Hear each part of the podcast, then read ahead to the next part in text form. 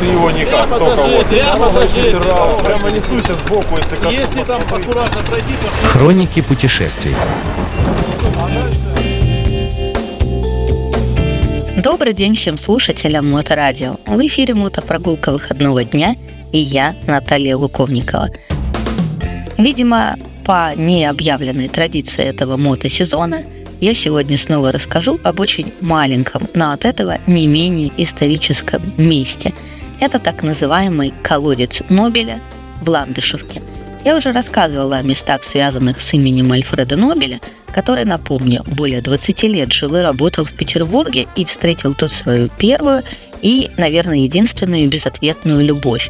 Колодец его имени в поселке, а, который ранее назывался Кириола и входил в состав полости Йоханнес Выборгской губернии, это все, что уцелело от некогда богатой и роскошной усадьбы Аллы Кирьола, часть которой принадлежала семье Нобель. Часть усадьбы приобрела в 1894 году после смерти брата Альфреда Людвига, его жена, и она не стала восстанавливать старые здания, которые там имелись, и в 1904 году было возведено новое. В 1939 году из-за начавшихся военных действий семья покинула имение, перебравшись в Швецию, а усадьба впоследствии была взорвана отступающими финскими войсками.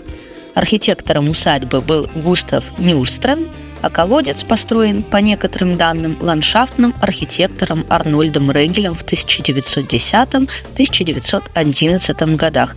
Но, конечно, здесь можно спорить, потому что есть план усадьбы и даже изображение колодца, подписанное Густавом Нюстромом.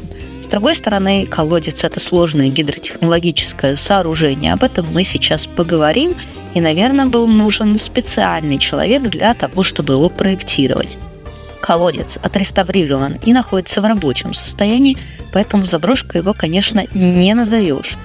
А, Он а, построен так, что вода в нем циркулирует, рядом есть дренажная система, и сама постройка – это не просто стены, а они выполняют полезные функции. А Рядом вы можете встретить везунчиков местных жителей, которые в больших количествах могут набирать там воду для чаепитий. Ну и, конечно, современное название деревни Ландышевка тоже оправдывает себя, потому что вокруг колодца и э, рядышком в лесу очень много ландышей. И когда я туда приехала, они только-только начинали зацветать. Ну а для любителей э, чего-то более вкусного, для более поздних посетителей имеется черника. Так что собирайтесь и, следуя и прогуливаясь по Приморскому шоссе в ту или другую сторону, а, обязательно заезжайте посмотреть на колодец, выпить немного воды. Доступ к колодцу, в принципе, открыт, нет никаких заборов. Доступ внутрь ограничен решеткой, но она не закрыта, а просто прикрыта. Вы можете смело ее открывать и, наверное, попробовать воспользоваться, собственно говоря, колодцем по его прямому назначению. Так что отправляйтесь, а, пейте воду из колодца Нобеля. Возможно, а, кто-то тоже получит Нобелевскую премию. На этом все. С вами была я, Наталья Луковникова, и мотопрогулка выходного дня. До новых встреч в эфире Моторадио. Хроники путешествий.